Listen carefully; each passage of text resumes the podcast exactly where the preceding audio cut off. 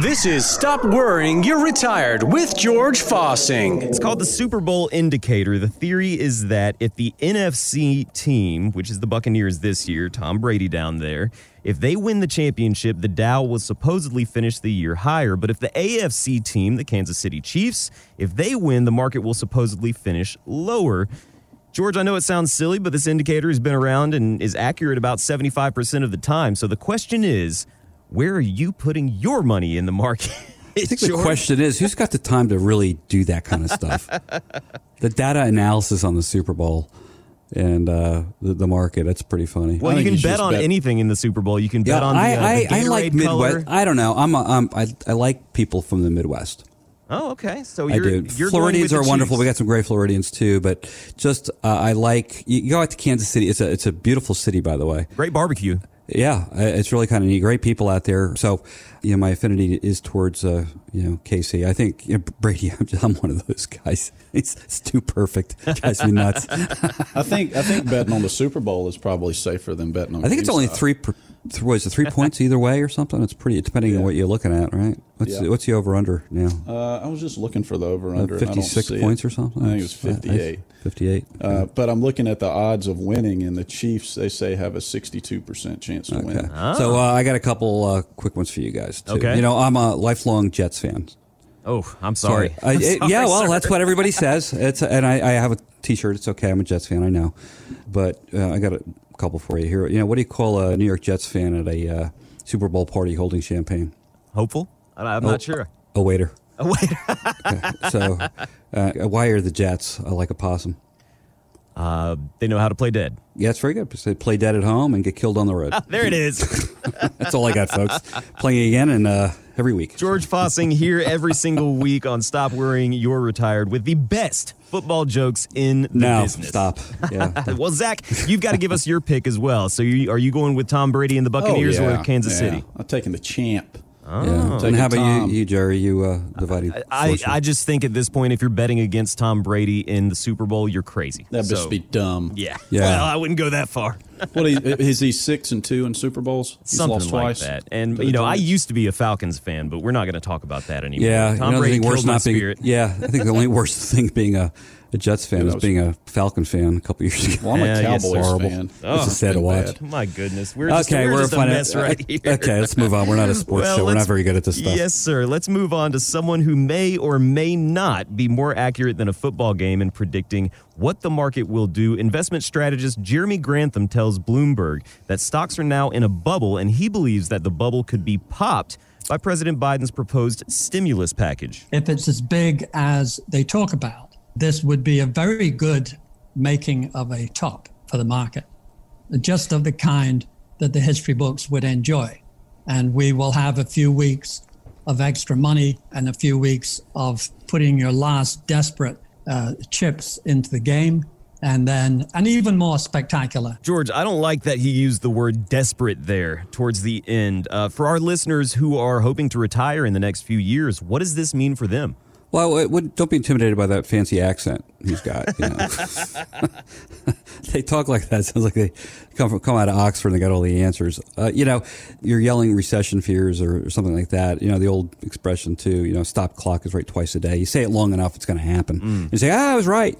With the stimulus thing too, you know, you can go out there and say, well, we're printing a lot. You know, you print more money, you circulate that much more out there. Sure, there is an impact you don't see today.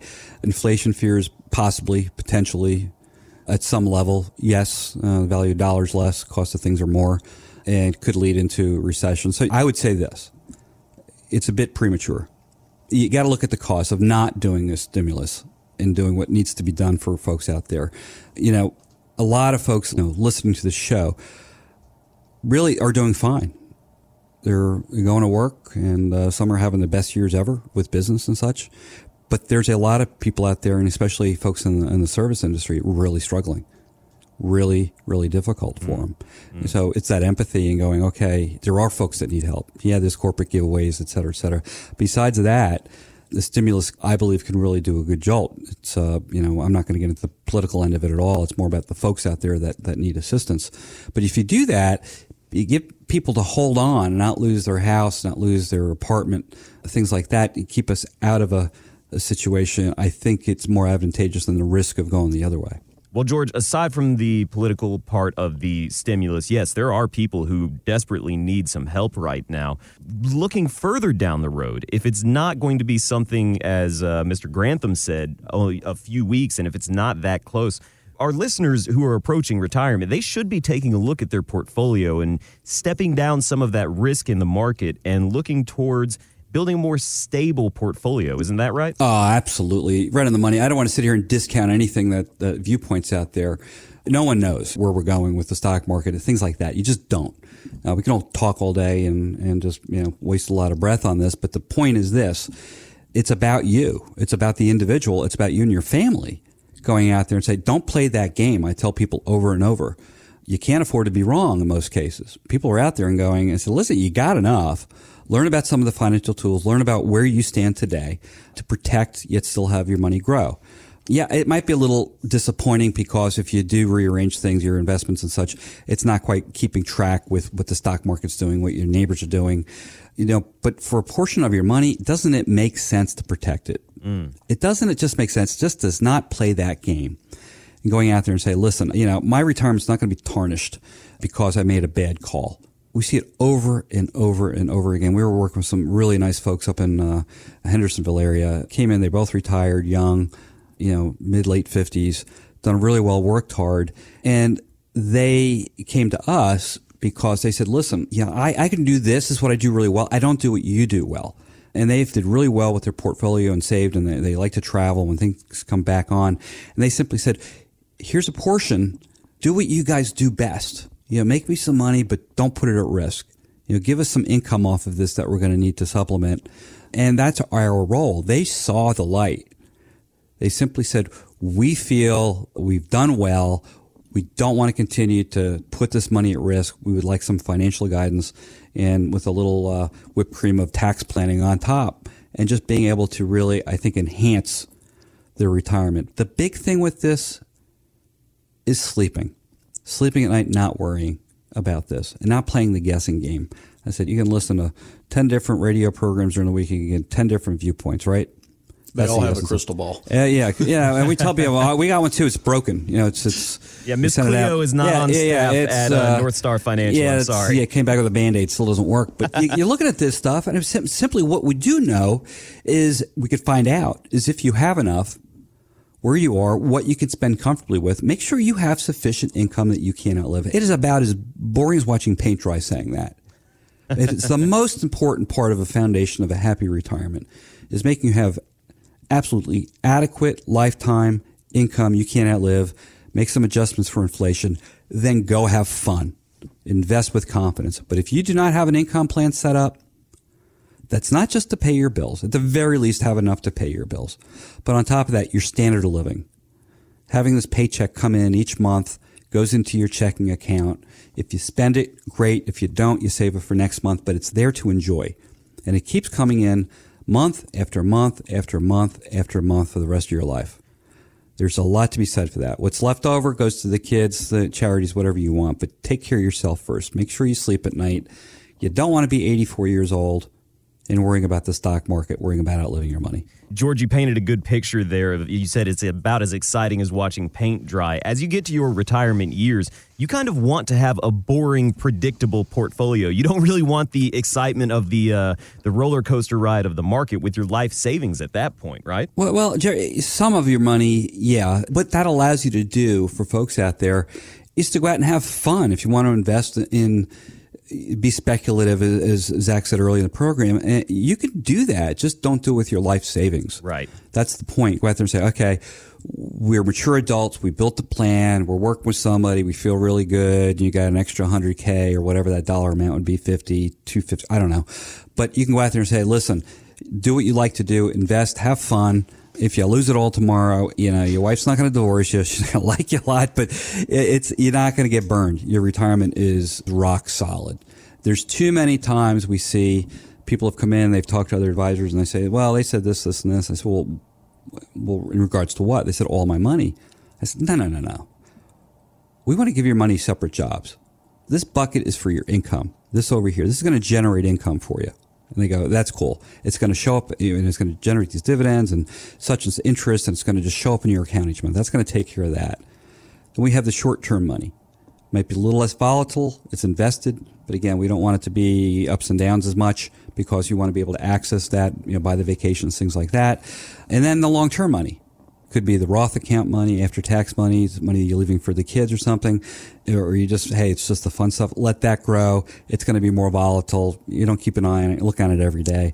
But it's out there, and over time, we know the markets go up. It should do fine, but it's not going to be the emergency bucket. We saw that last week with a couple. Mm-hmm. They go, that just made sense. They've never looked at their money that way. It's just been this bucket of stuff. Yeah, just a bucket. And once they sit down with you, George, and start working with you and the team at Northstar Financial and Retirement Planning, I know that people walk away, if nothing else, they have a sense of satisfaction knowing where their dollars are, and they understand their money just a little bit better. And there is that sense of reassurance in knowing, at least on the map, they know, okay, I am here. There's that big X on the map, and where I'm going, we still can work on that, but I am here. And that's the great place to be when you're starting to build that plan. Joining on the conversation now at northstar65.com. All right, George, Zach, we've seen a lot in the news lately about GameStop. We already mentioned it before in the program. Supposedly, individual traders banded together on social media and websites, message boards, forums, things like that, and they manipulated the company's stock price, shooting it up. The claim is that these traders are getting rich, and they're doing it at the expense of the hedge fund managers, sort of a David and Goliath thing. And, it's right there in the name of the app, Robin Hood, steal from the rich, give to the poor, that old thing. But portfolio manager Jason Katz tells Fox Business this is too complicated for the average investor to take a chance on. People have characterized this as the democratization of Wall Street. Quite to the contrary. The fact of the matter is it's a relatively small universe of retail investors that are pushing around a relatively small universe of stocks. I work with individual investors, high net worth individual investors. Yes, they're curious about what's going on and there's some concern, but they're not the ones who are going to be left holding the bag. It's the kids on my basketball team that are asking me how options work or tell me about GameStop and how do I play this. That's who ends up holding the bag here. All right, so GameStop, for one thing, it's GameStop, but we won't hold that against him. George. I like the guy.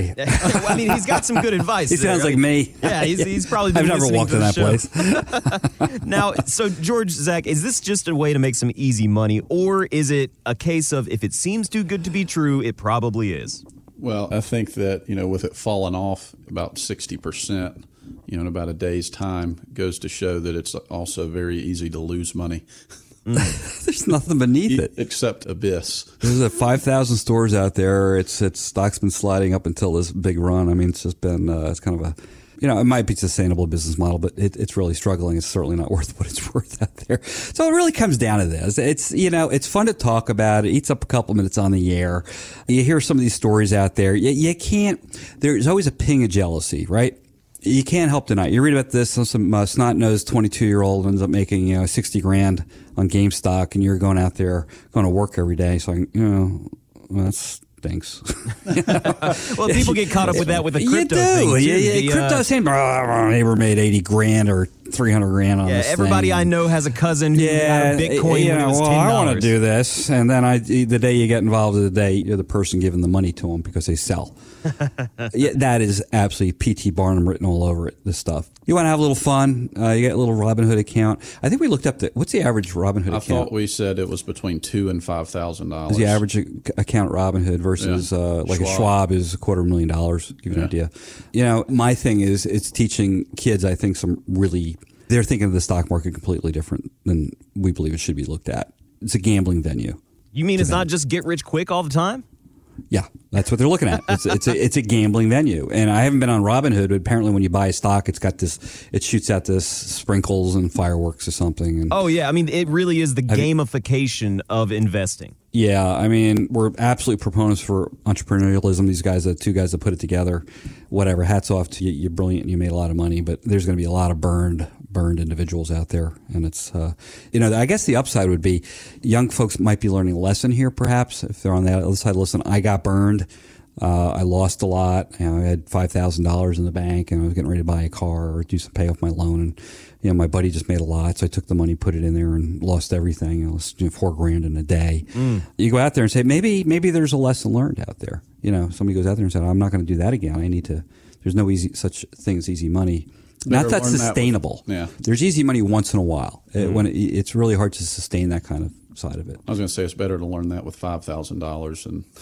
Well, you know, there's that, you know, that's why we have till age 18 before when you make a mistake with the law, it's not, in most cases, it's not permanent.